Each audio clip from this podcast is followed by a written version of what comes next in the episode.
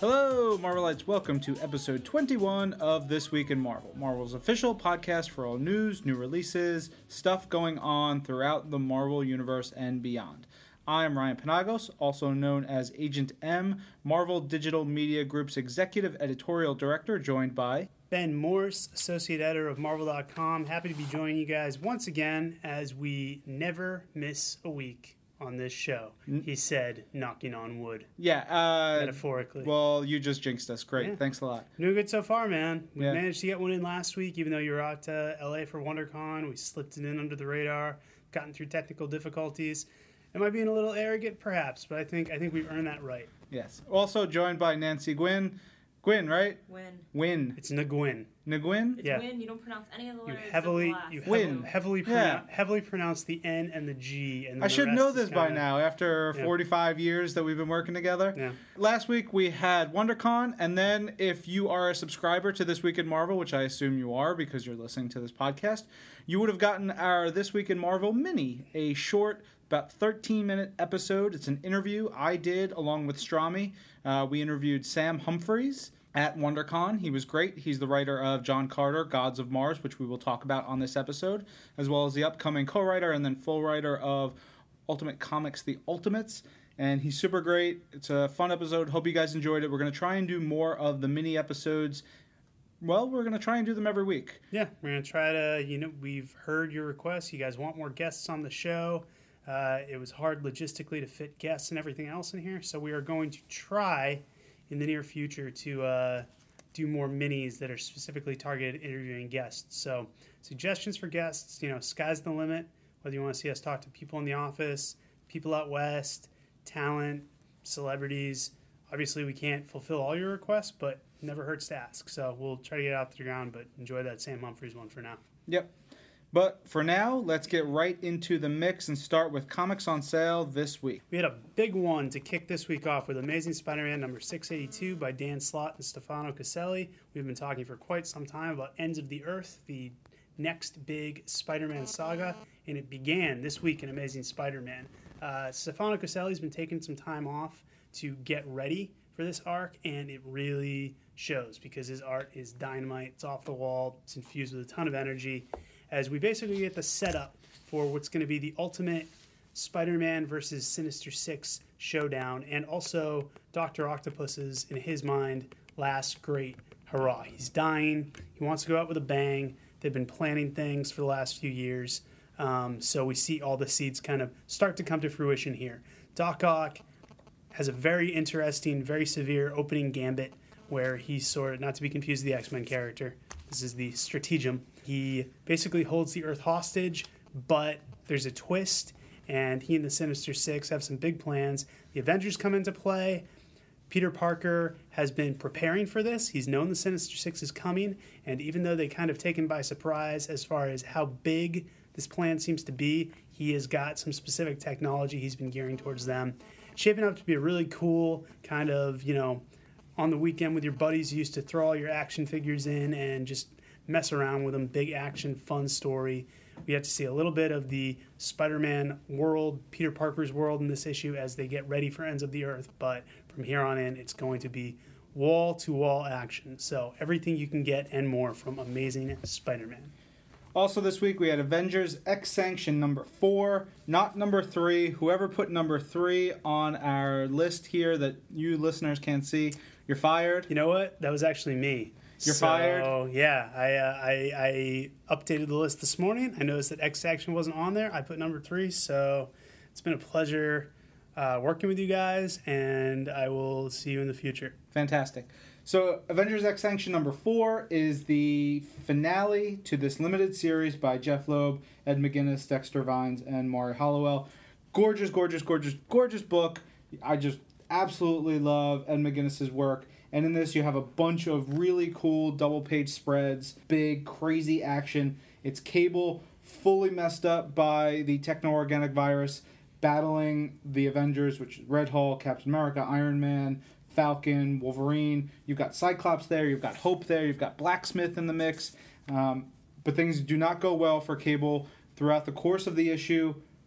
Fortunately, Hope is there. The Avengers have a little I guess, compassion towards the end, and Cyclops is there. It all gets wrapped up. It's all resolved in a way that I was very pleased with, which I won't spoil a lot for you. Just if you're a cable fan, check out this issue. And if you're getting ready for AVX, Avengers versus X Men, this is a big issue. It sets up a lot for Hope and for really the dynamic that is to come. Um, it's one of the last times you'll see the X Men and the Avengers sort of working together to deal with a, a, problem, and it's actually something we'll we'll talk about another issue mm-hmm. later in this podcast. Mm-hmm. But good good stuff. Glad this uh, this all got resolved. Deadpool number it's, it sounds like you're saying, oh, I'm glad this all got resolved. It's like these people, you know, oh, I'm glad they worked it all out between themselves. Yeah, yeah, you it's know, nothing bad can come yeah. can happen now. Yeah. Deadpool number 52, part three of the Dead storyline by Daniel Way, with art this issue by Ale Garza. Deadpool's master plan to get his hands on a serum that will cancel out his healing factor and thus allow him to fulfill his dream of finally dying. Continue here his, his machinations involving X Force, the Kingpin, Bob, agent of Hydra, Tombstone, Typhoid Mary, Daken. They're all in the mix here. It's all Deadpool's demented chess game. We're starting to see how it all comes together, but I like that we still haven't seen fully the strings that are going on. But the crux of this issue is X Force coming into conflict with Kingpin and the Hand. It's a really cool, really brutal battle. Uh, Deadpool starts to lose control of the situation, which should come as a surprise to no one. X Force starts to grasp what's going on, and there is a last page twist that is very, very interesting. This is one of the this is one of my favorite Deadpool storylines I've seen in quite some time. I love the layers, and the art in this issue is really exciting as well. Ale Garza is a great artist for this particular storyline, so check that out. I really like that in recent issues between X Force and Deadpool, they, they're really hammering home that Deadpool's not an idiot. No. He may sometimes act like an idiot, and he's definitely crazy, but he's he's not an idiot, and he's he's got bigger things going on than, than some people expect. He may play the fool. That's what I said. Doesn't mean he is. The, I'm summarizing what yeah, you yeah. said. Well, come on, next putting issue. It to, putting it to bite size. I also actually like in this Deadpool issue, even though it's very brief, that there's a little aside between Deadpool and Typhoid Mary because they had a thing going on way back in the Joe Kelly days. So nice little Easter egg. Fear Itself the Fearless, number 11 of 12, which makes it the penultimate. That's right, the penultimate issue as we round the corner on Fear Itself the Fearless. This is very simply described just a big old action issue. It's Valkyrie, the Avengers, the Future Foundation, the X Men, everyone who was recruited last issue to help out. They are battling the Serpent's Sleeper, uh, the Serpent's Destroyer. It's a souped up, mystical, technological combination of the Destroyer armor and the sleeper technology that Captain America has been battling for years. is controlled by Sin. He's got this cool looking keychain type thing. He basically has all the hammers of the worthy on a keychain and uses them. It's, it's the best way to describe it. Look at it right there on the Art Adams cover. Uh, it's I read the issue. Yes. yes. Yes. So, anyways, big fight issue. It's these heroes doing everything they can to throw all they've got against this incredibly powerful adversary. Very little works. So, if you're a fan of just you know insurmountable odds and big battles where the heroes have to find a way to win, this is the issue for you. Beautiful art by both Mark Bagley and Paul Pelletier, written by Cullen Bunn with Matt Fraction and Chris Yost. Just a lot of cool moments within. Uh, we have Crossbones playing an interesting role. Daimon Hellstrom, our boy, playing an interesting role. Doctor Strange having stuff going on, but of course the story circles back to Valkyrie and Sin and what's going on with them. If you've been enjoying the Fearless like I have, this is a very nice payoff for all your patience. Uh, as the plots have developed, they really, really ramp up here. A lot of fun. I want to see what happens to Daimon. I don't know what's going to happen to Daimon. He's really put himself in. I want a, someone uh, to punch him in the face. Yeah, he's put himself in a weird position here in uh, Fear Itself, the Fearless. It's going to be interesting to see what kind of game he was playing when we get to the final issue. Formic Wars Silent Strike, number four of five, our adaptation and expansion of Orson Scott Card's Ender's Game universe. This is, of course, the prequel origin of how the Formics came to Earth. In this issue, the humans continue to battle back, and actually, much like in the Fearless, they have to they're they're outgunned by this alien race, so they have to use their wits to find unorthodox ways to battle back. I thought it was pretty cool. I, I, that's what I've liked most about this series is kind of the the strategy the how do we make this work, the how do we use the tools at our disposal. It's written by Aaron Johnston, art by Giancarlo Caracuzzo. If you're looking for something different than normal superhero fare, Formic War Silent Strike has been a very clever, very enjoyable series. Generation Hope, number 17, the final issue of the series by James Asmus, Takeshi Miyazawa, and Jim Charalampidis. I think I got it right. I have no idea. Yeah. Good job. Yep. Uh, this is the final issue of the series. It wraps up the. I wouldn't say it wraps up the story for Generation Hope as a team, as a group, because they are going to have a big part in AVX, particularly Hope. Mm-hmm. But the Generation Hope kids Yep. do go to the Avengers Academy book. Yep. They are involved in scuffles and things and, and events in throughout AVX. So if you like these kids, if you like these characters, you're going to get more of them. But in this issue, Zero, the the rogue member of the team, has finally made his play. He's betrayed Hope. He's felt betrayed by Hope, and he manipulates in his own subtle ways a bunch of the X Men and the mutants on Utopia to take her down. Things do not go as he planned, especially when it comes to Martha uh, Johansson. Mm. And I thought that was a really cool little twist that Hope, you know, used her against Zero. It was, it was kind of cool. And in this, you got some good moments for the remaining Generation Hope characters, and particularly Sebastian Shaw, which I think he's kind of cool as this blank slate. But there's always that sense that he could just go back to being the awful, awful person he was before. So it, it's cool. I, I'm looking forward to seeing where these characters go and how they they sort of uh, Yeah. fan out into the X universe. It's a nice, even though, like you said, it's not the end of Generation Hope. Um, as a group, it is kind of a nice bookend to the story of the series because the series opened with them finding Zero and trying to bring him into the group. So, you know, his fate did their efforts to bring him in and kind of make him reform him. Did they work? Uh, you find out here, and it is a nice, nice kind of wrap to the story Kieron Gillen started and James Asmus picked up. It's a nice parallel to what's going on with Sebastian Shaw too, because he's another kind of, if you'll forgive the pun, lost hope they're trying to uh, in. I'll miss that book though; it was a good book. Yep. Invincible Iron Man number five fourteen, continuing the demon storyline in this issue. Tony Stark is starting to put two and two together as far as who he's up against, the Mandarin and Ezekiel Stane. But on another front, he's got to deal with Justine Hammer and General Babbage, who are also part of the conspiracy to bring him down. Tony Stark's having a rough time of it. Uh, he's been the government basically has evidence that he operated the Iron Man armor while drunk, and that is coming back to haunt him in a major way. He's got a mole within his company. He's got all these bad guys, souped up versions of his old bad guys, coming back to try to put a hurting on him. Uh, we see two more in this issue. We see a new Whirlwind, and we also see the new Melter, who was actually the Melter from the uh, Young Masters of Evil from the Dark Reign Young Avengers miniseries a couple years back, and I thought he was a very cool character, so I'm glad to see him picked up here. Got some gross stuff done to him by the Mandarin Ezekiel Stane uh, to soup up his powers. But again, this is a book taking place on many fronts. Tony is trying to fight off the people trying to take the armor away from him. Iron Man is battling his old enemies. Everyone's manipulating everyone. The art by Salvador Roca is, as always, superb. Writer Matt Fraction is balancing a lot of plates on his hands at once, and it's a very cool multi-part, multi-tiered epic. John Carter, Gods of Mars number one, came out this week, written by Sam Humphries with art by Ramon Perez. Really incredibly gorgeous book. I mean, it's it's it's one of those. I hate it so much. I just want to tear it apart. I want to set it on fire. I want to throw it into the Right. sun and never see it again Yeah. because it's so good. My body can't handle it. As I was as I was saying to Ryan earlier, uh, I was watching New Girl on Fox last night, and they actually used your "I love it so much I want to punch it in the face" thing. So we should be demanding royalties.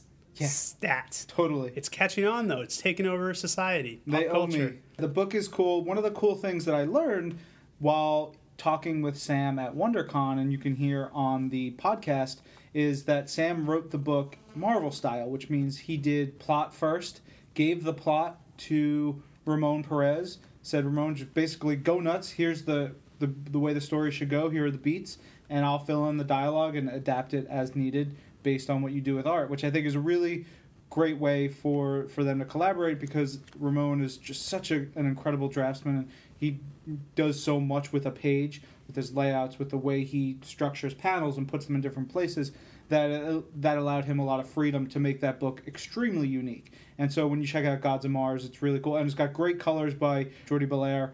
Just really cool all around. I dug the hell out of this book. I really like the John Carter movie. This is another. This is an adapta- adaptation of a different book in the series. Maybe the second book. I'm not positive. Second so. or third book. Pretty sure. It, it follows you know John Carter coming back to Mars to Barsoom, and uh, I'm really looking forward to the next issue. New Mutants number 39 by Dan Abnett, Andy Lanning, Leandro Fernandez, and Val Staples. This is a really cool book in that you know Abnett and Lanning can do anything, and I don't mean that in you know joking around. They can do big, crazy, cosmic superheroes. They can. They wrote. They wrote the Punisher and did some really great Punisher stories back in the day. Yeah. They can do superheroes. They can do action. I'm sure they could do Western stories. In this, they're doing basically a horror story. Yeah. It's really creepy, really disturbing. It helps that Leandro Fernandez is such a great artist that he he helps evoke the moods that they need throughout the book. But in this, the the New Mutants they're on Paradise, this island, and they are being hunted by these creatures. And this awful person who killed Doug Ramsey, Cipher, back in the day, has somehow Yeah. come back to haunt them. The Animator. Animator. Ani- Animator. Yeah, he's horrible, and in the, uh, Warlock is the only one not affected by the anime Animator, and he has to take charge. It's really it, it's it's great because it's a horror story, but it also mixes elements of comedy in the way that Warlock deals with all the situations, as well as some romance. There's some cool little bits here and there between different couples, which I thought was cool, and like stuff that's budding throughout it. Really fun issue. Has a really cool last page Yeah. uh, with Warlock and Cipher, and you'll have to check that out. I, I dug Really, it. it's such creepy moments though. Oh yeah. From when the Animator, Animator, Animator. uh, when he shows up, from when two of the characters discover that their hands have been fused together. Just, I don't know. It's just Oh. it's just unsettling. It's not the big in your face someone's head got cut off horror. It's that gets under your skin and you realize later like, ooh, that really creeped me out. stuff coming through Yeah. the walls. It's Yeah, It's, it's, just it's uncomfortable. yeah. That's what it is. I know what Strami's favorite issue of the week was, and it was Thunderbolts number 171 because it's a one and done spotlight issue on one of his favorite characters, Songbird, uh, written by Jeff Parker. With really, I noticed how great the art was on every respect by Kev Walker, inks by Terry Pallot, and then colors by Frank Martin Jr., which really stood out to me. But this takes a break from the normal Thunderbolt storyline, the time lost Thunderbolts, and focus completely on Songbird, who has not really gotten a spotlight in a while. She's taking vacation, uh, a well earned vacation, and something goes horribly amiss. Uh, she ends up in the clutches of an old school Namor villain named Dr. Dorcas, who has been amped up and creepy as hell. It's, you know, classic Jeff Parker taking a goofy character from the past and saying, how can I make this goofy character pretty scary and unsettling? It's a nice little character profile of Songbird, showcases a lot of the elements that have made her a cool character over the years, both her trusting nature, but also how you don't want to piss her off, uh, how she can be strong. And it's a really nice, just single issue character arc for her in that she starts off very kind of tired and very kind of just trying to have a good time. There's a major shift in terms of her power set in this issue. And then by the end of the issue, you're like, wow, Songbird is not somebody I want to mess with. I really enjoyed this issue. I, I read it kind of late in the game and it stood out to me how cool it was. I, I respect and love when a writer can break away from the larger framework and just do these character centric, seemingly small scale stories that leave an imprint on my mind. And a couple days later, I'm still remembering it and can describe it pretty well from memory. I didn't have to leaf through it too much to remember what happened. So I was really impressed by this issue. If you're looking for just a single issue to pick up, don't need to know anything before, don't need to do anything after. It's all provided here. Thunderbolts number 171. Really, really good issue. Yeah, and I was reading it and I was like, "Oh man, this is great." She's I was I was actually just hoping for a cool vacation story where Yeah. she has fun, she finds romance and there's Yeah. there's like character development for her that is all positive. I was like, "This is cool. I really dig this." And then things go wrong and I felt terrible. I actually, in some moments of the story, felt betrayed and angry. Damn I'm you, Jeff Parker. Legit. So Jeff Parker really, uh, Jeff Parker did a great job with this, and again, the art team. Uh, Oh yeah, It's just I, it, it, it, it, the, the the colors in particular, and Songbird's a great character for this because she's got the sound constructs. She's kind of got that glow about her. But in the villain as well, Kev Walker makes it so like it, it, it looks like he's sculpting more than drawing, and then the colors really bring it alive. Inks, everything was working on this book. Really, Yeah. really great book. Uncanny X Men number nine by Kieron Gillen, Carlos Pacheco, inks by Cam Smith, colors by Guru-eFX. I really dug this issue. I really, really dug this issue. In, in large part because it calls back to a bunch of things that were established in Kieron Gillen's Sword Mm. limited series from I think it was last year, last year or the year before, Two years ago. two years. Wow, that long think. ago. Yeah, It was a terrific issue. he's It- been writing Uncanny for over a year now. wow. Time flies when you're having fun. Indeed. Rooney. But anyway, this it calls back to the Sword limited series and the concepts there that Sword is the peacekeeping force above the earth that handles extraterrestrial problems. And you've you've got Agent Brand, who is the head of Sword, and she's there dealing with this crazy problem. You've got all the prisoners in, in the Sword prison lockup, including Unit, who's really super duper creepy and gets even creepier throughout this issue as you see what he's totally capable of. In addition to that, you get cool, you get like the Terminus stuff. I love that and How this little Easter egg shout out type deal. yeah, and and how badass the extinction team really is. Yeah. And they, they form on all these problems and they take them out efficiently in really cool ways. And you know, the Avengers come up in here we were talking about before with the final moments between the Avengers and the X-Men before we get to AVX. This is a big one that shows the two teams working together in cool fun ways. There's a great scene with Spidey and Magneto dealing with this villain who I'd never I don't know if it's uh, an established character. Oh yeah, more Kieron Gillen trivia.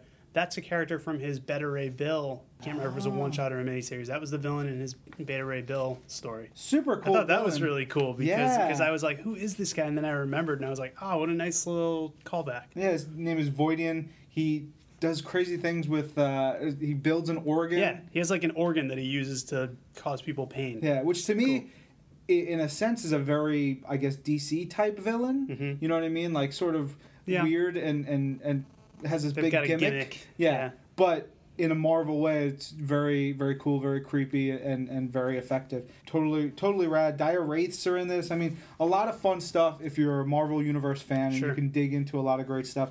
But also great if you're just jumping in for Yeah. whatever reason, because everything you need to know is here. The Generation Hope kids get involved, and it gets super creepy and super um, super scary for Hope.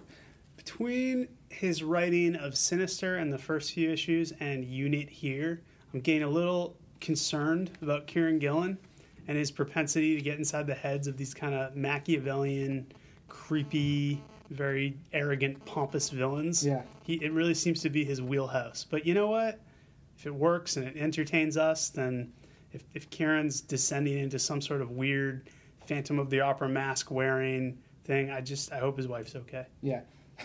There was a tangent. Yeah, well, there's also I should say that Pacheco and Cam Smith and Guru-eFX Oh yeah, have one of the weirdly most sexy Emma Frost I've ever seen. Yeah. She's just working out, being a total badass, like getting herself back in fighting shape. Yep. But the way they draw it is so- sort of uncomfortable. Yeah. She's wearing so little Yeah. and being so badass, but then Namor comes up and there's the great Namor Emma dynamic that I just want them to keep pushing on. I would say I would say if I have any complaint this issue, and this is just a testament to what good work he's done, is that I, I need more Namor on every page. Yeah. It's never enough. You get some good Namor moments here, but I could read you know 22 issues of Namor just bantering, Yep. Hitting on on things. just things. Yeah, Men, inanimate women, objects. creatures. Yeah. I want him. I want him to have sex with everyone. yeah, there you go. That's There's- just me there- though. There's that. All right. Wolverine number 303, written by Jason Aaron, with art by Billy Tan, Steven Sanders, Paco Diaz, and a flood of other amazing artists and colorists.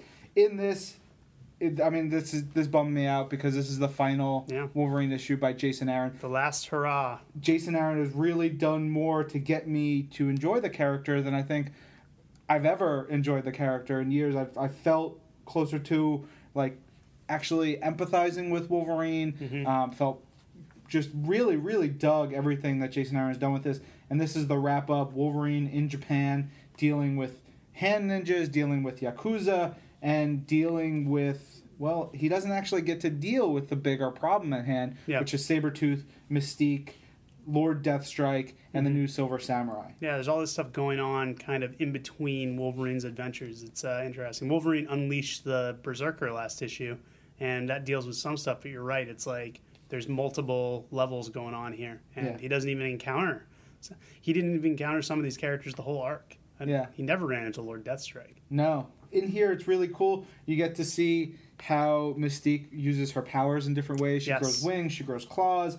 You know, I, I think that's a cool Mhm. extension of her shape shifting abilities. Yeah. I, everything about this issue is terrific. It's a lot of great stuff, and there's a lot of. It's interesting because there's a lot of setup for new status quo. So I'm interested to see if Jason Aaron picks them off elsewhere. I'm interested to see if guys like Cullen Bunn, who are coming on the book next, play with some of the stuff Jason Aaron has. But he's really he's contributed more than just making you understand Wolverine as a character. He's contributed a lot to the Wolverine lore in Yeah. terms of villains, in terms of supporting characters, in terms of just kind of refreshing some of the familiar locations and relationships. So this is a great tribute finale to all that. And there's some loose ends left there as far as Wolverine's relationship with his girlfriend, Melita, uh, Oh. Sabretooth's status. There's a lot of things going forward that are going to be fun for either Jason or other people to play with.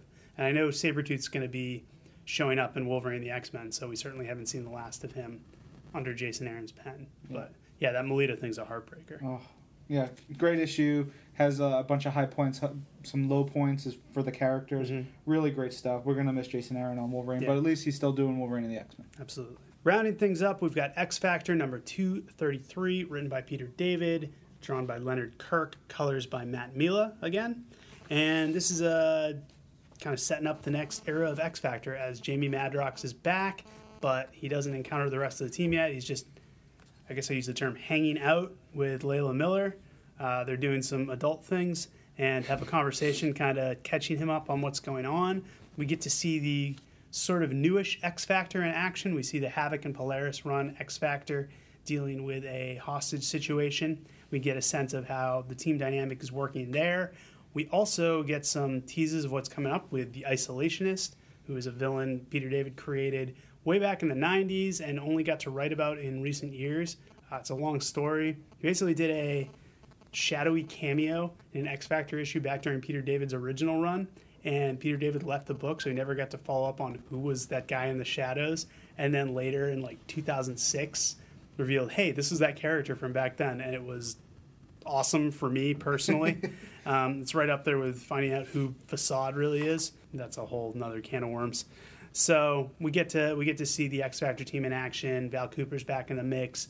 Madrox gets some great one-liners. It's the wit, it's the action, it's the great art, everything you come to expect from X Factor. This is kind of a clearing the decks issue as we get ready for the next great era of X Factor. And those are the print comics on sale this week. Do you have, as you're counting something, do you have a uh, do you have a twin of the week? It's tough. I'm torn between Wolverine, Thunderbolts, Uncanny, Amazing Spider-Man. You know what, man? Thunderbolts takes it for me. The, I'll go with the that. underdog Thunderbolts issue is just so well done as far as craft and everything. It really made me care about it. I also know that as a tiebreaker, Strami would vote for it eight times. But man, yeah, Thunderbolts was all the issues you mentioned were great. I thought Amazing Spider-Man was a great kickoff yeah, to Ends of the Earth. it really was. Uncanny X Men was a lot of fun. Wolverine said goodbye Jason Aaron. But yeah, man, I'm gonna those heavy hitters. I'm gonna give it to uh, good old Thunderbolts. I'll back So, you up on that. Good job, Kev, Kev Walker, Jeff Parker, and crew. Yeah. Nancy, listening to us, what book do you most want to read based on what we were talked about? Thunderbolts? Yeah, good answer, Nancy. All right. You We're get- all on the You same get five page. twin points for that. So those are the print comics on sale, but of course we also have those comics released digitally. Actually, Oh, go ahead. all of them, all 13 Really? comics are available in That's print what you were and digital this week. That was what I was counting.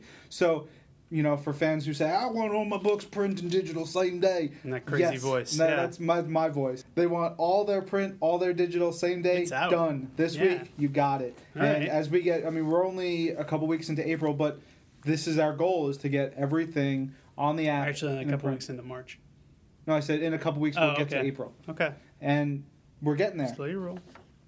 All right. So, all right. So, every issue we just talked about, you can also get on the Marvel Comics app. But in stores, we also have, and we thank our friend Max Beckman as always providing us with this list. We have collections on sale, and those are Annihilator's Earthfall trade paperback, Astonishing X Men by Joss Whedon and John Cassaday Ultimate Collection Book Two trade paperback, uh, Avengers West Coast Lost in Space Time hardcover. What? fr- from the you would think Jim McCann is still working here and approving trades.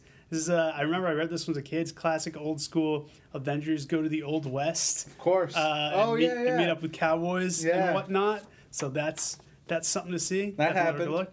Elektra Assassin by Bill Sienkiewicz is back out in Ooh. hardcover. So that's that's something pretty impressive.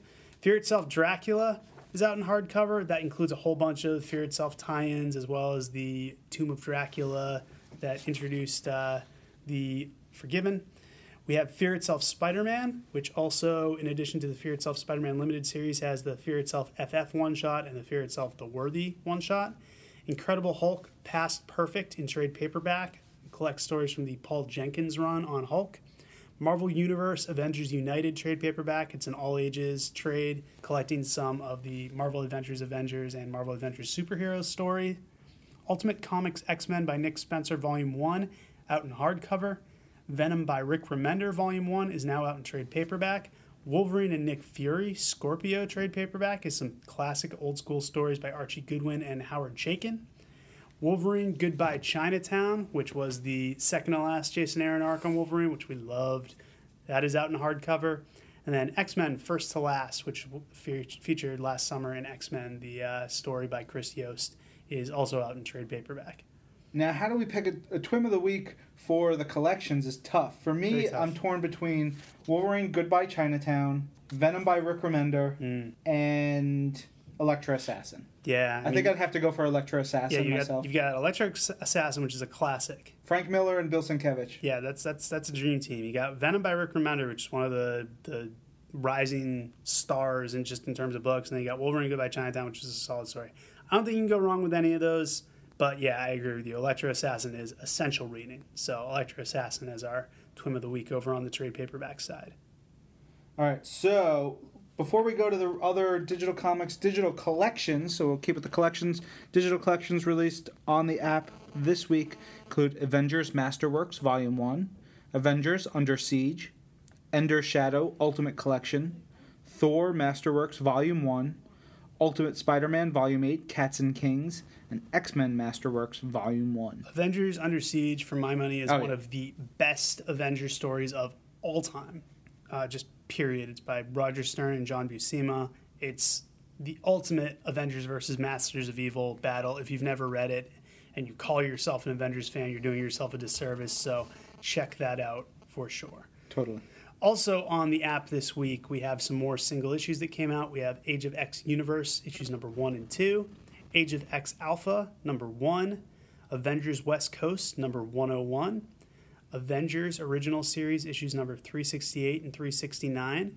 We have all nine issues of Avengers the Children's Crusade. Boom. We have Black Knight Exodus number one, classic from the mid 90s. What? That is a Black Knight one shot with the origin of Exodus, the X Men villain. It is a trip. I have never read it. I just know what it is. Wow. I may have to check that out this week. Marvel's The Avengers Prelude, Fury's Big Week, number seven. Penultimate issue. Oh, penultimate issue. Wow. I didn't Very even know that. exciting. That's really good, guys. You should totally be reading this series. At 99 cents per digital issue, it's super cheap, super great. New Mutants current series number 22 through 24. We have Uncanny X Men number 307. Current series of Wolverine issues number 10 through 16. The X Men 1991 series issue number 26. A lot of random cool 90s stuff being collected.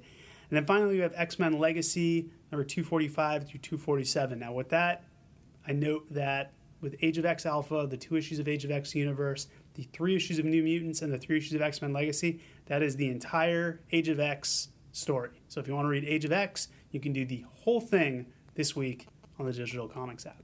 Fantastic. Also, as always, you can get a digital comics fix through Marvel Digital Comics Unlimited. So let's run down what came out this week on the subscription service. That's we had Herc numbers one and three, X Factor number 220 through 222. We had New Avengers, the current series, 10 through 14. Fear Itself, the home front, numbers 2 and 3. Uncanny X Men number 541 through 543. Shield Infinity, really cool issue. X Factors number 223, 224, 224.1, and 225. Fear Itself number 5 and 6, as well as Fear Itself, the home front, number 4 and 5, and the first issue of the current Shield series. Really good stuff.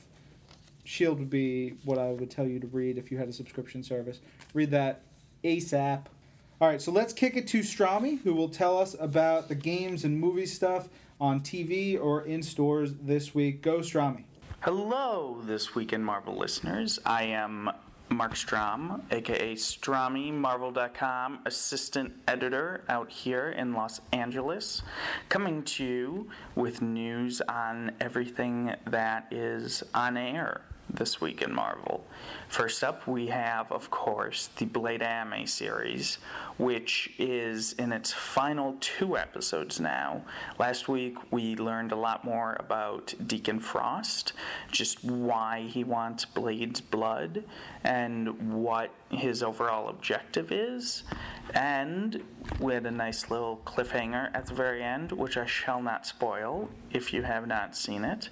But this week's episode, episode 11, picks up right where the previous one left off and just starts sort of barreling through. Like I say, this is the penultimate episode, so we've only got one more go after this. Lots of action, lots of fun. Uh, you can catch it this Sunday morning at 4 a.m. only on G4. And also, one thing I've realized that I always forget to talk about on This Week in Marvel is Iron Man Armored Adventures. And the reason for that is it actually airs the day before our podcast goes live. Yesterday, if you're listening to this when this goes up on Thursday, we had a new episode of Iron Man Armored Adventures, which featured Magneto and Jean Grey. But next week, next Wednesday at 8:30 p.m. Eastern Time on Nicktoons, we have another new episode of Iron Man Armored Adventures, and this one features the Controller, who I, for whatever reason, have always had a very soft spot in my heart for the controller. I don't know. Eight year old Strami just loved his design for some reason. So I'm super excited to see this. Uh, they've given the controller a little bit of a redesign, very much keeping him in the Iron Man Armored Adventures universe, but still looks very cool. And we'll actually be bringing you more news on that, and we'll be talking with the writer of the episode, John Shirley, next week.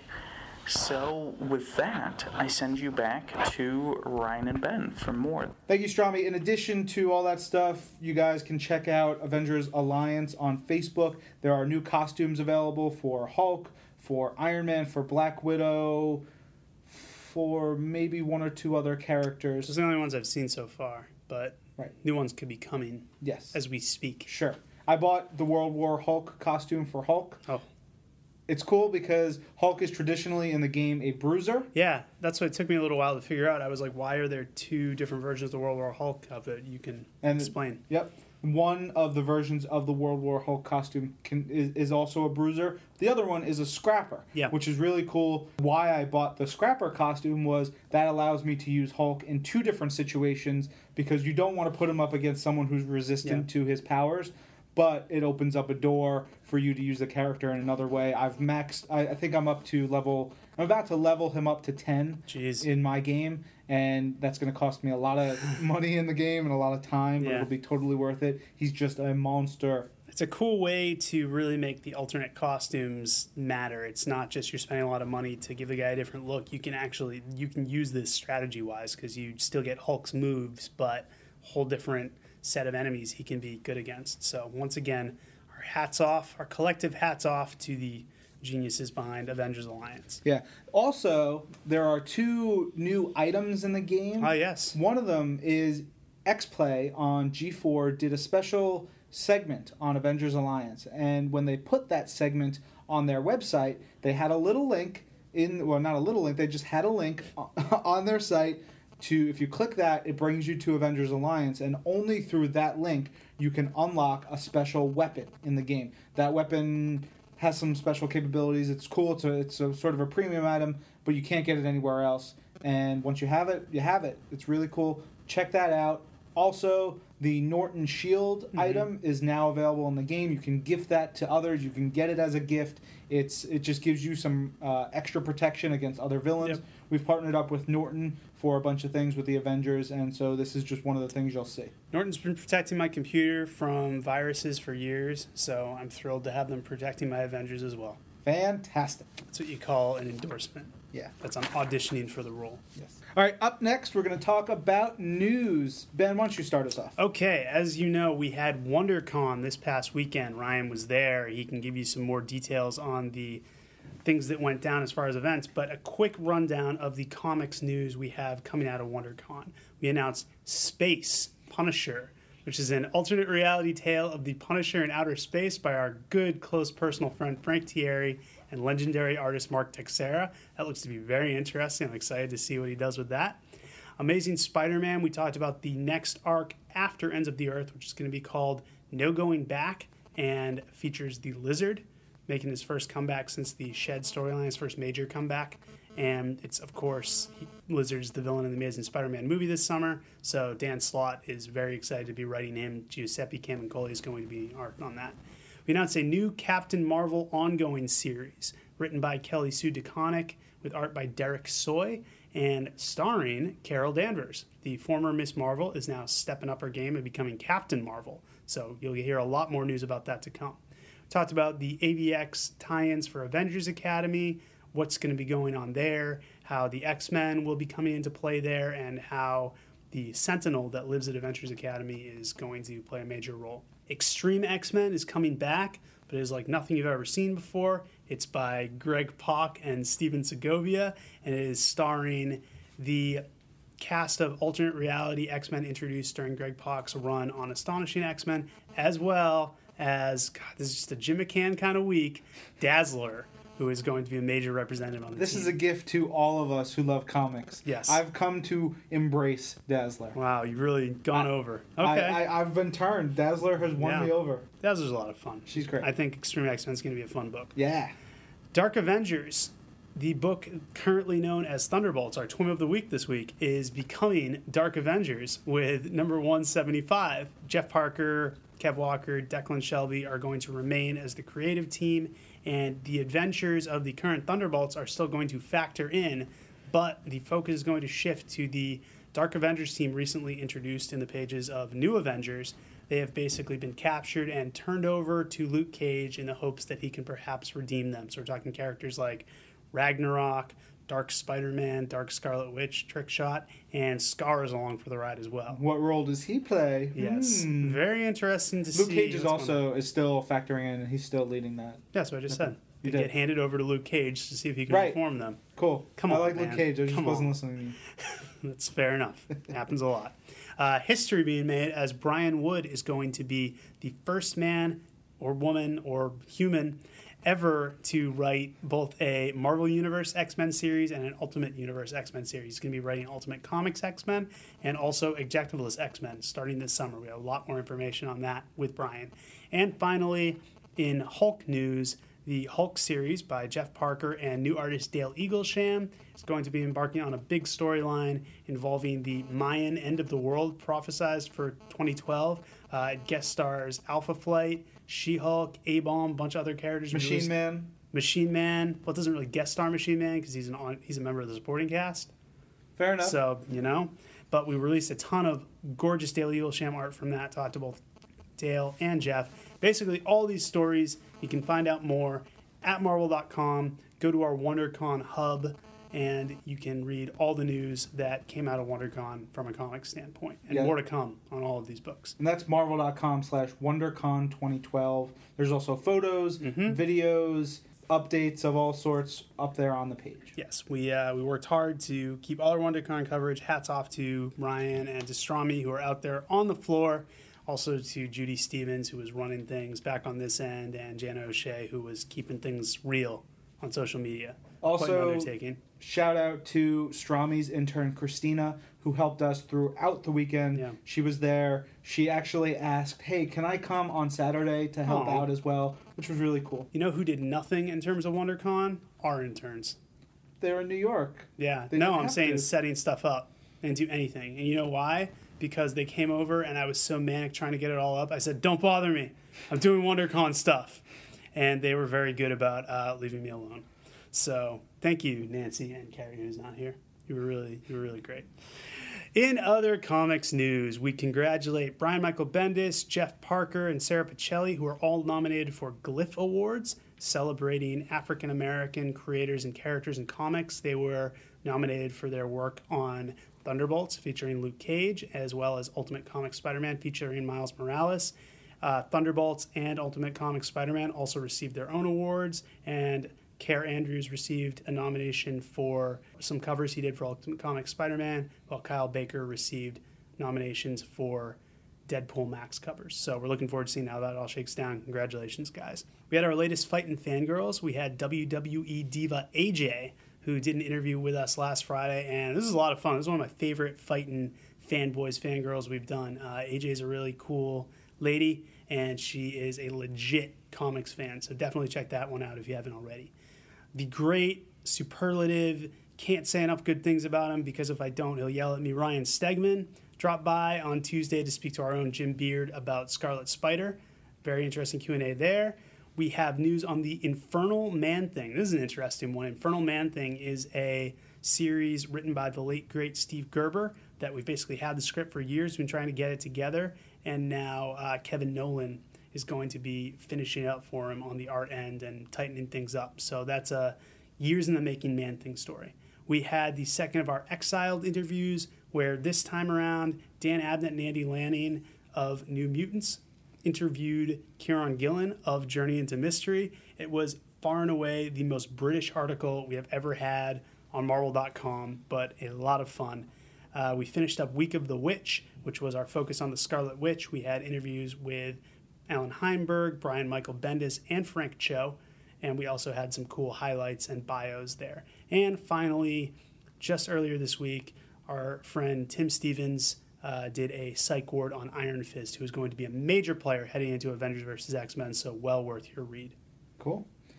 In addition to all that, this week we I, I talked about it a little bit at the beginning. We did our first this week in Marvel mini episode. It's numbered twenty point five. Comes out between last week's and this week's. We're going to start doing these weekly. The first one we did was with Sam Humphries, writer of Ultimate Comics: The Ultimates, as well as John Carter, Gods of Mars, and I recorded that at WonderCon. So.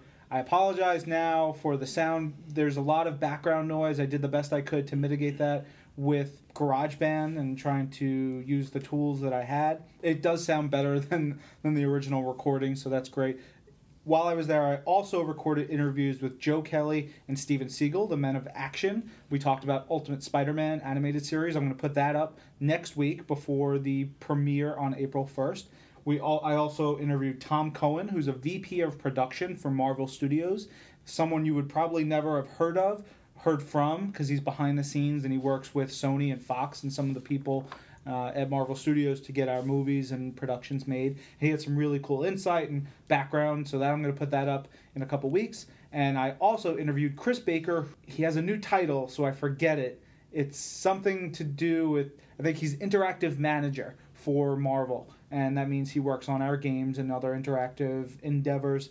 But he works a lot with Activision and Sega and Capcom, other arms of the the games business for us in making sure that our games are the best they can be and also our characters are true and all, all the kinds of stuff that we want. He's a really cool guy. I've known him for a, a bunch of years now, and he gives a, also great insight into working at Marvel and coming from a different background.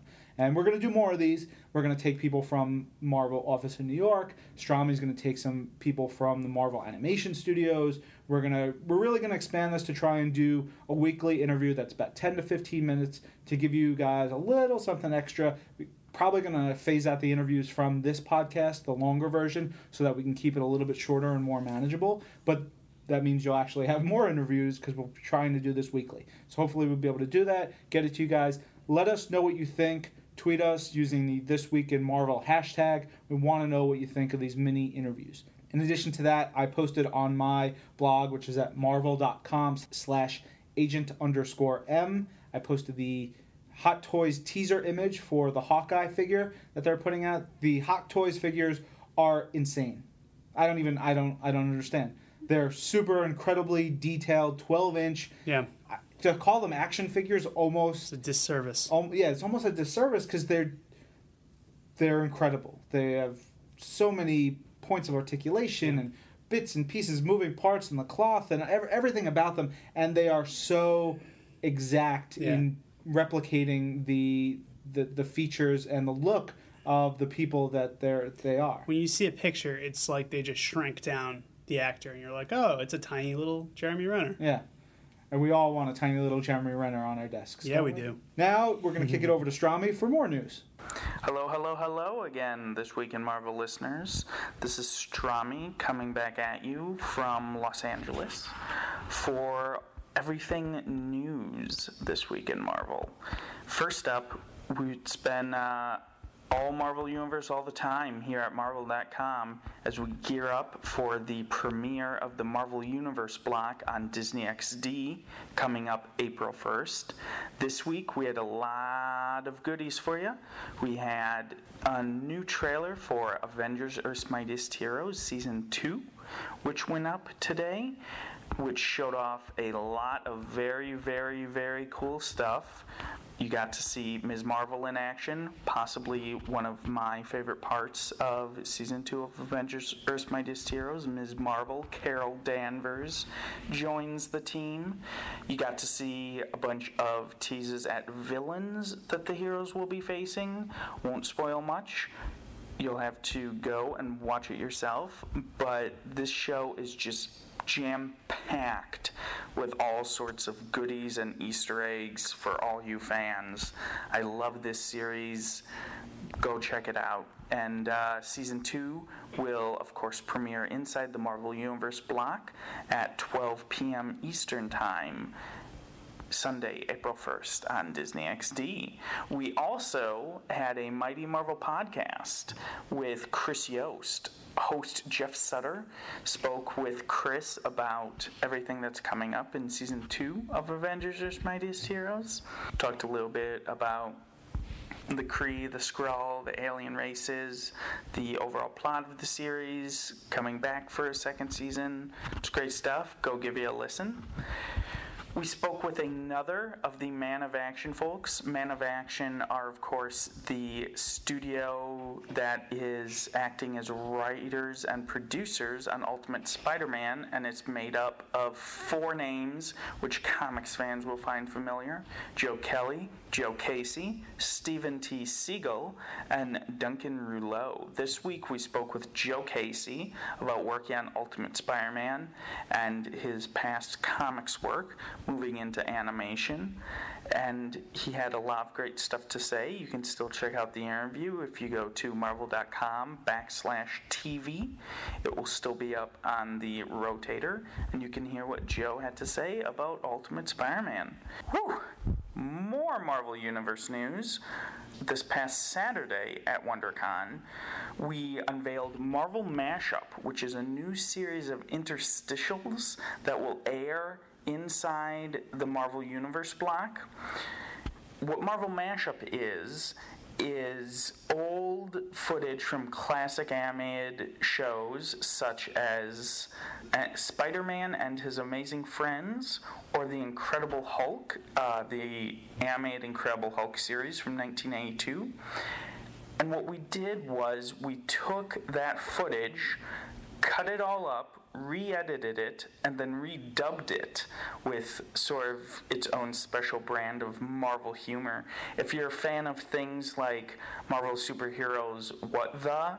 Or anything like that, I think you'll really dig this series. It's very, very funny. They sort of take all that old footage, they, you know, make jokes out of it, but they still very much embrace it and, and send it up as the classic series that we all know and love. And that, I think, pretty much covers us for Marvel Universe news for this week. Apart from that, though, we also brought you news in the world of film of the Ultimate Marvel Marathon, which AMC Theaters will be hosting nationwide at select theaters on May 3rd. Beginning at 11:30 a.m., you can watch all six Marvel Studios films building up to the Avengers. That's a full day marathon of Iron Man, The Incredible Hulk, Iron Man 2, Thor, Captain America the First Avenger, all culminating in a midnight screening of Marvel's The Avengers. You can get all this for 40 bucks. You can go spend your day in the theater enjoying all of this Marvel goodness. Again, this is only at select AMC theaters nationwide. For more info, you can go to marvel.com backslash movies. We have a news story up there directing you to where you can get tickets and more info on the event. And it should be a great time. I very much wish that I were able to go. However, I do not think I will have the opportunity. But if you do, you should go because it's going to be awesome. And that does it for this week in Marvel in the world of film and television. So I bid you adieu, and I send you back into the good and capable hands of Messrs. Penagos and Morse. Thank you very much, Strami. All right, time for questions. We've got a bunch, bunch, bunch, bunch of questions this week. Let's dig right into it. Starting off with at Alex underscore M Morales tweets, AVX is around the corner. Please let your audiences listening in the podcast know what should we follow to catch up on the series. Happy to do so, Alex. Well, definitely Avengers X Sanction, which just wrapped up, is the official prequel to the series, so you want to check that out. The story in Uncanny X Men, we just talked about today, uh, that is kind of a direct lead in to AVX. It's the final team up between the X Men and the Avengers, so you want to check out next few issues of Uncanny X Men. The final few issues of Generation Hope will certainly give you an insight into what's going on with Hope. Current issues of Avengers and New Avengers really set up their status quo going into the whole experience. Wolverine and the X Men is a great book besides, and will that will start ramping up towards there. And really, you know, any of the Avengers and X Men titles are going to get you prepared.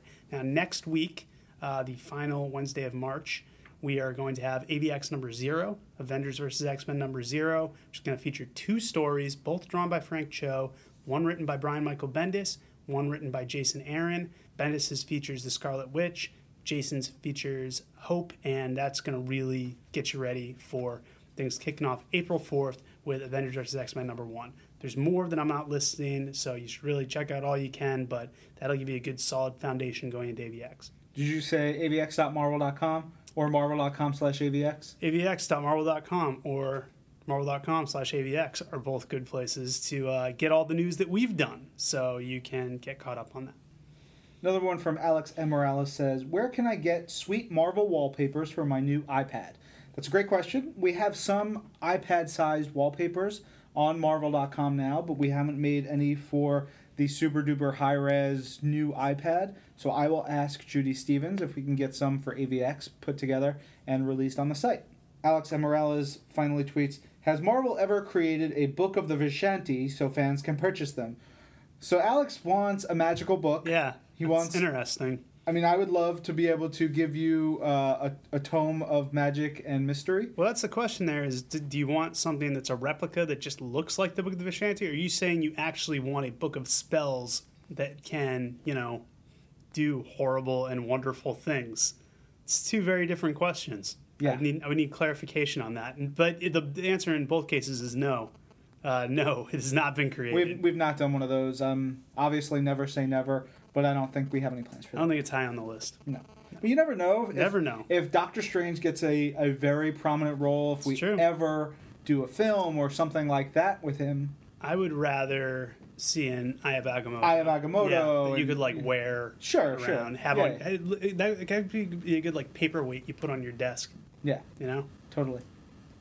All right. Caitlin and Craig tweet As psychologists, we debate the most emotionally balanced character. We think Susan Storm gets the win. What do you guys think? That's cool. I didn't know you guys were psychologists or one of you is a psychologist. That's very cool. Definitely interesting to hear from people in the medical community. I do question your credentials because Susan Storm is absolutely not the most emotionally balanced character in the Marvel Universe. Maybe in recent years, Sure. but if you go back to the 80s during her Malice days, she had a split personality. She was evil. She Bad fashion choices. horrible fashion hair choices. Oof. She had a mullet. She was a Well, lady with a mullet. Hey, it was a different time. don't time. hate on the mullet. It's a different time. There's It was a there's glory time. to be had in the mullet. So I don't think it's Susan Storm. I don't know. I mean, it's kind of a prerequisite that if you're going to be in the Marvel universe, it's kind of tough to be emotionally balanced. You're probably going to get stressed, go crazy at some point. I don't really know who I would I, list I, as being the most emotionally balanced. I don't think no there one's is springing to anyone. mind. Yeah, I don't think there's any one person who's super emotionally. ab- You know what? I would throw this too because I know he listens every week. I'd be interested to hear what uh, Tim Stevens, our official Marvel.com therapist, has to say about this. At Ungaji. Yes, at Gaja, your arch enemy. Yeah. Uh, I would be very curious to hear his opinion. But good question. At Lincoln Phoenix tweets, can we suggest our favorite what if ideas to the podcast? The answer is no, we cannot accept unsolicited ideas or su- submissions, and that falls under that category. Your ideas for what if may be cool, but we can't take them because it, it's just a, a legal quagmire. When Ben and I put out our ideas, those fall under the jurisdiction of Marvel ideas. Basically, we're giving away our ideas because we work at Marvel. So those could be turned into anything. There's no legal recourse there, and we're, we're freely giving that stuff away as Marvel employees. But you guys can't submit those. If you submit them, I'm just going to delete delete it, ignore it, not not show it on the podcast, unfortunately. Another one from at Lincoln Phoenix says, "Could we see the development process behind events like Onslaught or Executioner Song, like the backstage stuff?" That'd be awesome. It'd be a great. Dream. I mean, the only problem is those took place like a decade ago. Yeah. So most of the people who worked on them aren't working here anymore. Yeah, but I don't think they kept that kind of stuff as handy as maybe some guys would Although right you'd now. be surprised because sometimes when we put out trades of older Sure. stuff, you get really detailed recollections. I, you know, maybe we'll hunt her out and see if there was anyone who was here back then. As we come up on the, what is it, the 20th, 20th anniversary, anniversary. of Executioner Song, certainly we're going to be doing a lot of work. So we may may see who we can track down. Maybe maybe there was someone here who remains. Maybe we'll maybe we'll make a pilgrimage to go talk to Ralph Macchio. I was about to say, yeah, we'll go Yeah. to Jersey and talk to Ralph. Exactly. Ex- exactually. Exactually. Exa- exactly. I just made up a word. Love But, it. Yeah. Love it. All right. Couple from Patrick Monster. He tweets, I love this Broo character in Wolverine and the X Men. Where can I learn more of his backstory? Well, Broo's first appearance was actually in Wolverine and the X Men number one, so you are No, he was not. that he's not the same character who was in Astonishing X Men. He's not? It's a different character. No. Yep, How? it is. What? I'm telling you. I don't believe it. Okay. If you want to read the Astonishing X Men arc that Christos Gage did and pretend that the Brood introduced there is Broo, you can do that. But I am 98% sure they are two different characters. Go ask Nick Right now? right now. All right, I'm gonna go do it. All right, so I just sent Ben to talk to Nick. Ben got his answer. We've dragged Nick into the room to deliver it. Nick, tell us what's going on. It didn't take much dragging. He he leapt Well- out of his seat to come into the room. Uh, Don't don't put words in my mouth, No. Morse. I'm putting actions Uh, in your any step. anyone anyone with half a brain knows that Broo debuted in Astonishing X Men. That was just a, a a beauty of synergy and of Christos Gage and Jason Aaron working together. We were doing a Brood story in Astonishing, and I knew this Broo character was coming up. I said we, this could all be one beautiful intermingling of joy. You know, Yeah. it was like when tortilla first met like roasted beef and cheese in, in taco form. I love you, Nicola. Hell yeah. That was yeah. Great to see you, All right, Nick. See you guys later. Would you keep it down in here? Yeah, please? sorry, man. Jiminy Christmas. Can you hear Taylor Swift in there? Nick Lowe, the best editor in comics, Great right editor. there. It's humbling. You may have to answer the rest of these questions yourself because I'm clearly not qualified to be doing so. That was terrific. So yeah, Um, Patrick Monster, uh, check out the Stop. astonishing X Men arc that Christos Gage did for the first appearance of Broo. All right, another one from Patrick Monster. What's your favorite combo of comics and background music, if any? That's cool. I do a lot of reading my comics on the train, Um, I don't usually listen to music when I'm on the train, so I I don't listen to a lot of background music when I do comics. I, I used to when I was younger, and uh, my background music of choice was always Kiss or Guns N' Roses, as befits me.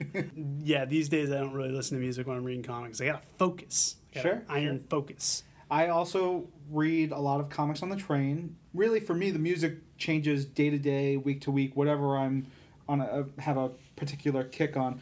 This week, I've been listening to Godspeed You Black Emperor, Explosions in the Sky, Yndi Halda, Mogwai, while on the train. It's all post rock stuff.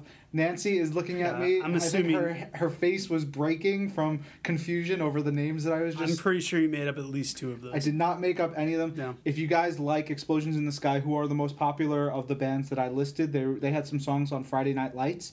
You will love Godspeed You Black Emperor. You will absolutely love Yndi Halda and Mogwai. These are all terrific, really great bands. They're very, you know, they they have soundscape, whatever. This isn't a music podcast. I won't talk about them here. While at work, I, I listen to music all the time as well. I've been listening to The Wedding Present this week. I've been listening to uh, the Menzingers. I've been listening to Elvis Costello. So it really depends on what I'm particularly Right. into on any given day. So let's get to our next question here on This Week in Music. Yeah. I mean, This Week in Marvel. Last one from Patrick Monster. How many have survived being injected with the super soldier serum in 616? I can't seem to get a straight answer on this. I don't. I, I don't know for sure. I mean, I can think of off the top of my head. Certainly, Steve Rogers, Nuke. You've got Protocide from the Dan Jurgens run on Cap. Yeah, pulled that one out of my hat. Mockingbird recently got part of the Super Soldier Serum. I don't think Bucky has any. He just is a dude. Uh, and I'm not. I'm not sure. I, I'm sure there are more that I'm forgetting, but those are those are the most well known. Or in the case of Protocide, not known at all. But I think Cap, Nuke, and most recently Mockingbird are the big ones. Oh, and uh, of course Isaiah Bradley, uh, the original Captain America. Yep. Yeah, if someone else can get us a more complete list than that, or maybe we'll have to we'll have to go ask Tom Brevoort. I'm not running down the hall to Brevoort's office because that's further away than Nick's. Nick's right next door. And Nick is a lot, uh, wouldn't be. Brevoort would punch me if I tried to pull him away from whatever he's doing. Yeah. I, you know what? I don't mind that. Yeah, I know you don't mind. Yeah, Nick leapt to be in here. He could not wait to get his get his. Nick is in there. always welcome on this podcast. always welcome on the podcast. All right. We have a slew of questions from Levi P. Tompkins. And they're in all sorts of orders, so this may be a bit of a Well, struggle. I think I. There are, if you understand it, There are a few about for it. Captain Marvel in a row, but the first couple, let's see. First one, he asks, How many people listen to this podcast each week? We don't provide those numbers publicly. Every week, we're getting more new listeners and uh, people asking new questions and finding new ways to get the podcast out there. So it's always growing, but I, I just don't give out numbers like that. Another one from Levi P. Tompkins. If I want, if you wanted to, do you guys have the rights to use Leopardon, Japanese Spidey's giant robot? I'm not sure. I don't know if we have the rights. It's He has appeared. Leopardon appeared in a uh, Dan Slott Spider-Man story, like in the background, one time. But must have the rights because that wouldn't get past legal. yeah, So I guess so, but I don't see any reason for us to use the robot. If you can't see a reason to use a giant Spider-Man robot, then I think I think you may be in the wrong line of work. Fair enough. All right, now we're going into the Captain Marvel block of questions from Levi P. Tompkins. First one says, in the original, he was a Kree from another dimension. Is that still the case? He's talking about the Protector, formerly known as Marvel Boy, I believe. Sure. Yes. In the original limited series by Grant Morrison and J.G. Jones, uh, Marvel Boy was introduced as a Kree from another dimension. It is still the case. It doesn't get referred to a lot, but it is definitely still the case. He's, he's the same Marvel Boy who was introduced back then, and all his continuity remains intact. Another one about Captain Marvel. When he contacted the Supreme Intelligence and became the Protector, was that an alternate dimension Supremor? I'm pretty sure that was our Supreme Intelligence, but I could be wrong. There's a lot of things about Protector Marvel Boy that do get a little murky because of the interdimensional thing. That might be something we have to ring up one of our editors to double check on, but I'm pretty sure he was contacting basically when, when he first came over, he was dealing with an alternate Supreme Intelligence. But I think since he has come to our universe, he has made contact with the current Supreme Intelligence. Okay. What do his negabands do? Does he still have his old weapons from when he was Marvel Boy? His negabands do what all negabands do, which is play music, play music, make hot yeah. dogs. Yeah, you, you can get lots of cool apps on them. Yeah. Uh, you can check your mail. You can make schedules. You can watch videos on some of them. I don't know if he has that current upgrade. Yeah. But he does still have his old map weapons from when he was Marvel Boy. It's all in his arsenal. Uh, it's all something you can call upon at any time. Yep. He also has the cockroach DNA. Oh, Which yeah. I thought that was always super weird and super, Super creepy, weird. super cool. Yeah. Anyway, besides the death of Captain Marvel, what's a good classic Marvel story? I'll give you two. The Kree Skrull War. Captain Marvel actually has a big role in that. And then also a story that we highlighted recently. It doesn't really have a name, but it's the kind of big Avengers versus Thanos battle from the 70s.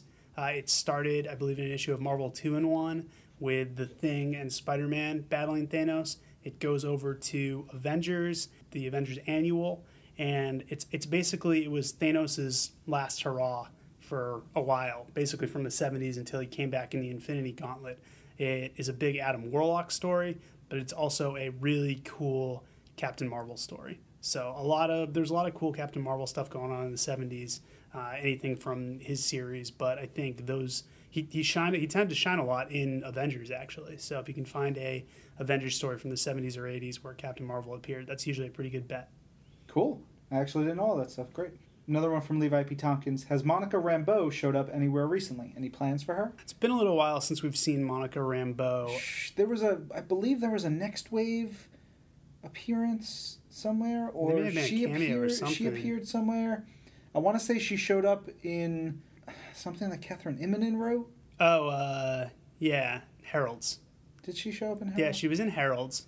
Uh, she was in Herald's was really good, by Yeah, the way. I yeah, yeah. really dug that book. She was in Herald. She was in Marvel Divas. She's been in a few limited series recently. Yeah, yeah, she was. She has not really had a full on revival of late. She's a great character. Yeah. So I'd love to see more done with her. Don't know what the current plans are for her. But as always, we say uh, Avengers versus X Men. Everyone's coming off the bench, so maybe we'll maybe we'll see more of Monica Rambeau, who has never been able to keep a code name because people keep stealing them from her. Uh, hopefully, we'll see her in the near future. Photon. All right. Levi P. Tompkins tweets: My favorite Captain Marvel was Genis. Any chance of bringing him back, or his sister Phyla?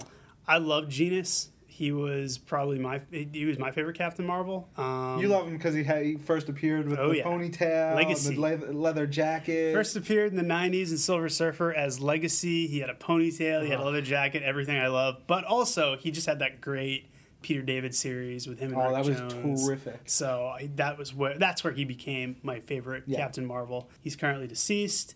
Phyla passed away in the lead up to the Thanos Imperative. The Marvel family has Yeah. no luck They whatsoever. don't do so well with living. Uh, there are no immediate plans for either of them. We do have a new Captain Marvel series coming with Carol Danvers, who does have ties to Marvel. And if you've seen any of the art for the Secret Avengers issues of AVX, you've probably seen someone who looks a lot like Marvel, the original. So who knows what's going to happen with the Marvel family? Nothing to reveal at this time, but uh, keep your eyes out. Yep. Final one from Levi P. Tompkins says, I saw Phyla was going to be in Avengers Earth's Mightiest Heroes Season 2. Who's voicing her? We don't know right now. Strami may be able to answer that on Yeah. Twitter, but um, we don't. We actually don't have the full voice cast for the show uh, in front of us, and I don't think we've actually released that stuff publicly yet. Anyway, That was one of my favorite episodes last season, though, was the Captain Marvel episode. Really though. cool. So I'm looking forward to seeing him again. Yep. All right, couple from at Gray Devil thirteen. So Jonathan Hickman is ending his Fantastic Four run this year. What's next? Any clues? Absolutely not. What are you? What are you crazy? We're not giving secrets away. No. Nice try. Yeah. Grey Devil thirteen tweets: Bendis isn't taking over Fantastic Four after he's done with Avengers, right? Right? Nice. Stop it. I, I, I admire your persistence. Uh, minus a million for. Obviously, we're never going to tell you that. Yeah. So that's minus five TWiM points. Ooh, mine. That's a TWiM infraction. TWiM demerits. TWiM demerits. TWiM, TWiM demerits. demerits to Matt Davis. At Grey Devil thirteen tweets: Any plans for a mobile version of the Marvel site? You know we've been talking about it for a while, and there's there's just a million things on the the product and development team's radar. So yes, we we would love to get it done. I just don't have any info for you on that. A couple from at Skull X80. What is the Marvel Re-Evolution? Does it mean that print and digital will be released on the same day?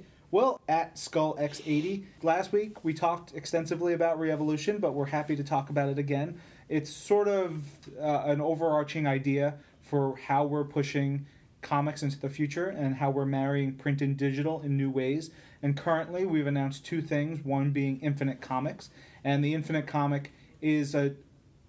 It's really a, a comic created for the digital platform, and I showed it to tons of fans at WonderCon.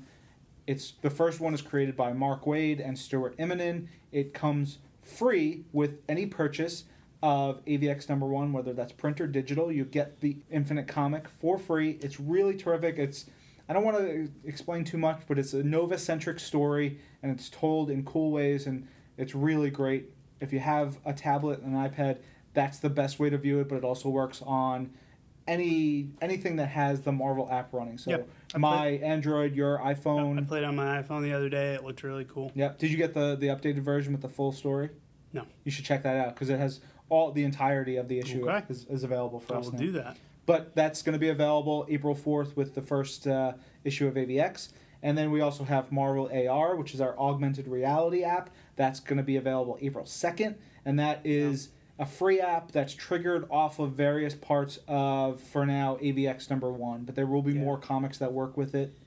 Our video team's been working on that feverishly. I've seen some of the preliminary stuff and some of the stuff that's coming together. It looks awesome. It's going to be such a cool thing, and uh, can't re- can't really even do it justice with descriptions. I can't wait till you guys see uh, what's going on with Marvel AR. Yeah, and as far as print and digital being released on the same day, we talked about that a little bit earlier. Every new issue we release this week is available in print and digital the same day.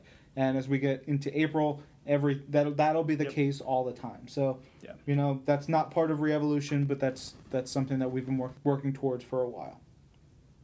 Another one from at SkullX80. I heard mem- many people say that they wish it didn't happen, but what are your thoughts on Spidey's Clone Saga? You know, I, I don't really have any particular fondness or negative feelings Mhm. towards the Clone Saga. I wasn't I didn't read it when it was out. I've read some of it in passing, and I think it brought some cool stuff. It brought Kane, it brought Ben Riley. It, it did seem like a pretty crazy, at times convoluted story. Maybe it went on too long, but in the end, I think it, it helped Spidey's mythos more than anything else. Yeah, I, I had an interesting experience with the Clone Story in that it was going on around when I started reading Marvel, uh, or at least parts of like expanding my Marvel. So that was really my first experience with Spider Man, and it's a very un-Spider Man story, if that makes any sense. You know, kind of classic Spider Man is very light-hearted soap opera that sort of thing, and the Clone Saga it was very ambitious. Uh, there was a lot of stuff going on. There was mystical aspects. There was a lot of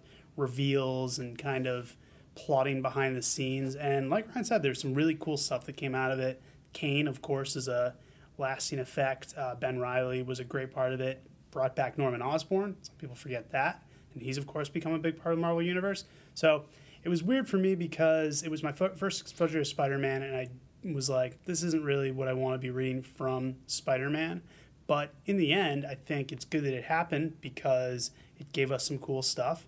And, you know, Spider Man eventually got back to being what you think of as the classic Spider Man. So I think doing stories like that, that are a little against the grain and that test our characters, is always a risk, but it's usually a good thing because uh, we get some good stuff out of it.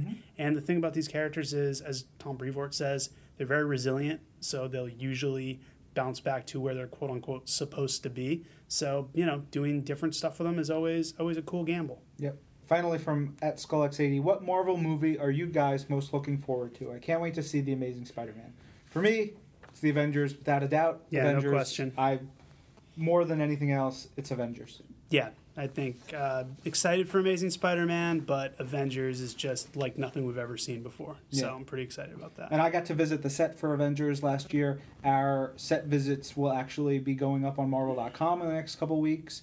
We have reports and information and you know quotes and fun stuff. Oh, another one from at SkullX80. This is to Ben. I know you that you love the the Daredevil movie. No, What read about- it. Read it as it actually, actually has he actually wrote it? He tweeted, "Hey, know you love the deer Devil. That sounds like an awesome movie, Dear Devil. It's Yeah. like you're asking the devil. It's a de- the devil has an advice column, but neither here nor there. Keep going. know you love the Daredevil movie, but what about the Elektra movie? uh, I've never seen the Elektra movie, so I have no comment. I, Fair enough. I've never seen it. All right. At jman15393 tweets, "What is the extent of Cyclops' optic beams? How powerful are they?" Well, that's they are. I don't know that we've seen a full extent because he could he could topple a mountain. Well, that's that's the line they always use is that they're power, powerful enough to topple a mountain. I mean, it depends what you're measuring it in. I don't really know how you would gauge the power of an optic blast. Marvel hurts. Yeah, in Marvel Hurts, it's way way up there. It's Yeah. above, say, like the Shocker. Yeah. Um, Pshaw. But yeah, you know, Cyclops is a ridiculously powerful mutant. The interesting thing to me is always that, and, and they bring this up from time to time, is you see Cyclops's optic blast and you always assume they're going to like burn somebody because, you know, it's energy, but they are force blasts. They are concussive blasts. So they don't burn, they just hit you. It's like getting hit with a really, really hard punch. Yeah. So if a punch was powerful enough to level a mountain, kind of picture that. That's how powerful Cyclops' optic beams are. Yeah, it's like if the Hulk punched you. Yeah. Is, is about is Yeah. probably as powerful as Cyclops. It's right up there. Yeah. All right. Couple from at Peter Stewart 117 thanking us for the mention. No problem. He also tweets If Marvel history was taught in my history class, I would definitely pay more attention. We all would. Please pay attention in every class. Yes. You've got to learn. Education is fundamental. Totally. And then another one says, Will the Avengers be having an awesome band backing it like Iron Man 2 did with ACDC? There's some Mar- there's some music stuff probably happening for the Avengers, but nothing to report at this time. And I don't believe it, so there's anything like the ACDC connection from Iron Man 2. At Pancake Q tweeted, Last week there were two people tweeting us, both with the name Jeffrey Frost, and we were a little Right. confused. We thought it was some person tweeting us from Oh, two yeah, different yeah, yeah. accounts, but he clarifies by saying the other one at Oh. Blue Man Gold Sky is my dad. We have the same name. Sorry for the confusion. That's kind of a cool explanation. yeah, I I'm love that. I'm glad two we got that- generations yeah. of TWiM listeners. I'm glad we got that resolution too, because that was really was keeping me up. Yeah, Jeffrey Frost also tweeted that going to WonderCon, hope to meet Agent M and explain the name thing. Did you meet him? I did not. Mm, Didn't say hello. unfortunate. Unfortunate. At Pancake Q tweets, "What happened to Shield by Jonathan Hickman and Dustin Weaver? I was really enjoying it. It's still coming out. There's, I think, two more issues. We Yeah. talked about it a little bit at yeah, WonderCon. it, it it comes out, you know, sporadically because it's a big story and it takes a lot of work, but it's still coming. Yeah, and Tom Brevoort also said that he is working with writers to find you know cool ways that make sense incorporating those characters throughout the Marvel universe. Other writers awesome. want to use those characters. It's not forcing them in. It's Yeah. other writers want to play with the toys that Jonathan Hickman set out. So that's going to be really cool. Love to see that. That'd be very cool. Yeah. Another one from at Pancake Q. For the 50th anniversary of Spider-Man, will we see the Spider-Mobile return? You never know. It's a good question. All right. Got all year. At Dirty Lash tweeted us all the zodiac symbols. Oh, cool. Thanks. Thanks. Maybe we'll use them next time we're Yeah. next Avengers Assemble issue. Yeah. Yeah. That would be helpful. All right. At Epoch252 tweeted, After seven crazy weeks of being behind on This Week in Marvel, I am finally caught up. Note to self, don't fall behind again. Well, we- Thank you for catching yeah. up on all those episodes, though. Admire that dedication. Thank you very much. That's We've a lot of listening, too. we- that's like 50 hours. Yeah, we've been missing your questions too, so we're glad hmm. you're back. Especially this next question. Uh, at Epoch252 tweets, I love the Daredevil movie, too. You should definitely check out the director's cut, though. I think I think I've got to. I think uh, you know, Ungaje is coming up to visit me soon. I can loan Um, you the director's cut. do I you have actually it? own it. It was given to me, and I I'll I have a thing where I don't want to give away. I don't want to sell or give away a gift that's given to me, Yeah. so I have it in my DVD collection. I will borrow that from you. Maybe the weekend he comes up, and we'll we'll I'll review it on the show the next week. Great, My review will be it's awesome. fantastic. Spoiler alert. At Epoch252 tweets, should I go ahead and pick up the Hero Killers trade, or wait and see if it's in a future volume of New Warriors Classic? No, you should pick up the Hero Killers trade because I don't know if it's going to be in New Warriors Classic because it's uh it's actually a Spider-Man story technically because it crossed through three Spider-Man annuals and then one New Warriors annual. So Yeah, and, it's a and good story. it's it's a ra- you know all of it is rather obscure. Yes. You know, so I don't see us collecting it in two different ways anytime soon. I would I would definitely get the Hero Yeah. Killers. Get it now. Yeah. All right, so we got some from Ms. Marvel Girl. Oh boy. She's excitedly tweeting about Sara Pichelli and making that she makes Ultimate Spider-Man even awesomer. We agree.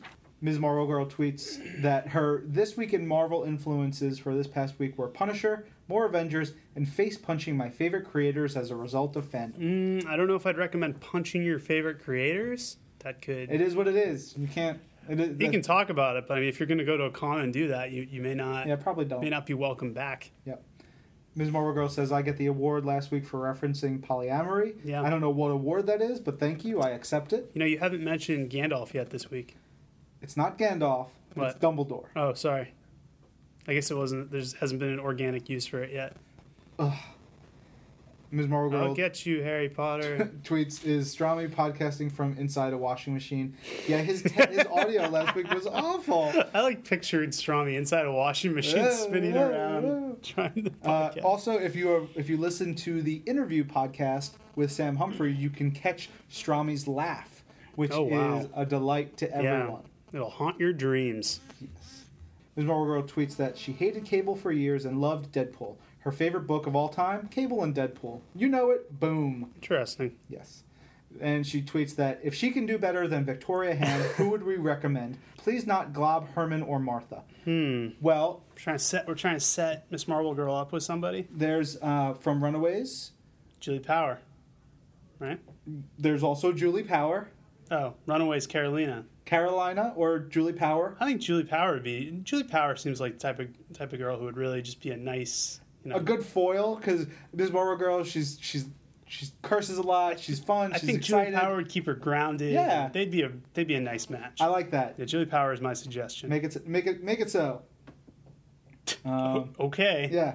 At the Ninja 1991 tweeted, I'm reading Scarlet Spider. Where is the old costume? Am I tripping, or do Scarlet Spider have different power than Spider Man? I read that as it was written, Yeah. but that's that.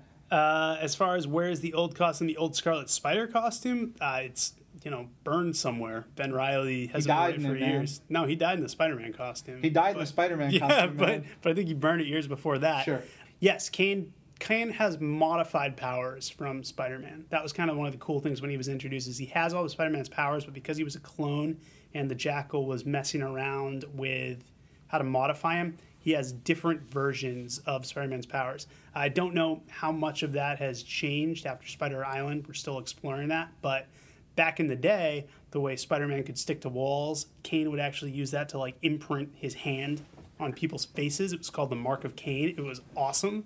And in the same way that Spider-Man has his spider sense, so he can sense danger around him, Kane actually had the next level up, which was he had like a precognitive sense. He could see things coming in the future. So, how many of those powers survived his transformation during Spider Island? We're still kind of seeing, but he has a similar but modified power set to Spider Man. Very cool. PCE underscore dead meat tweeted two Marvel characters hooked up, and you are their progeny. Which two? For him, it's Galactus and Howard the Duck. Jokes is the hashtag Oh. there. Jokes.